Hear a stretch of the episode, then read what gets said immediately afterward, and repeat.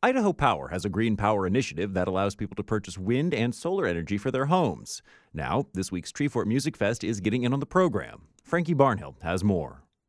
Treefort Music Fest limits single-use items at the five-day festival and prioritizes composting and recycling. This year, they've added a new item to their list of environmental practices. They've purchased enough renewable energy to power their indoor venues. They're using five thousand kilowatt hours of wind from Fossil Gulch Wind Farm in Hagerman and four thousand kilowatt hours of solar um, from Kuna, the Boise Solar Farm.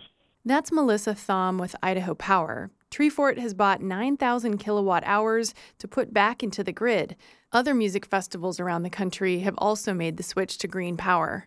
Treefort still needs to use diesel generators for their outdoor stage on Grove Street and for the food trucks nearby. For that, Thom says organizers bought carbon offsets that will go toward landfill gas capture. So it's the combination of green power and the carbon offsets that really excited Treefort um, and really fit in line with their other green initiatives.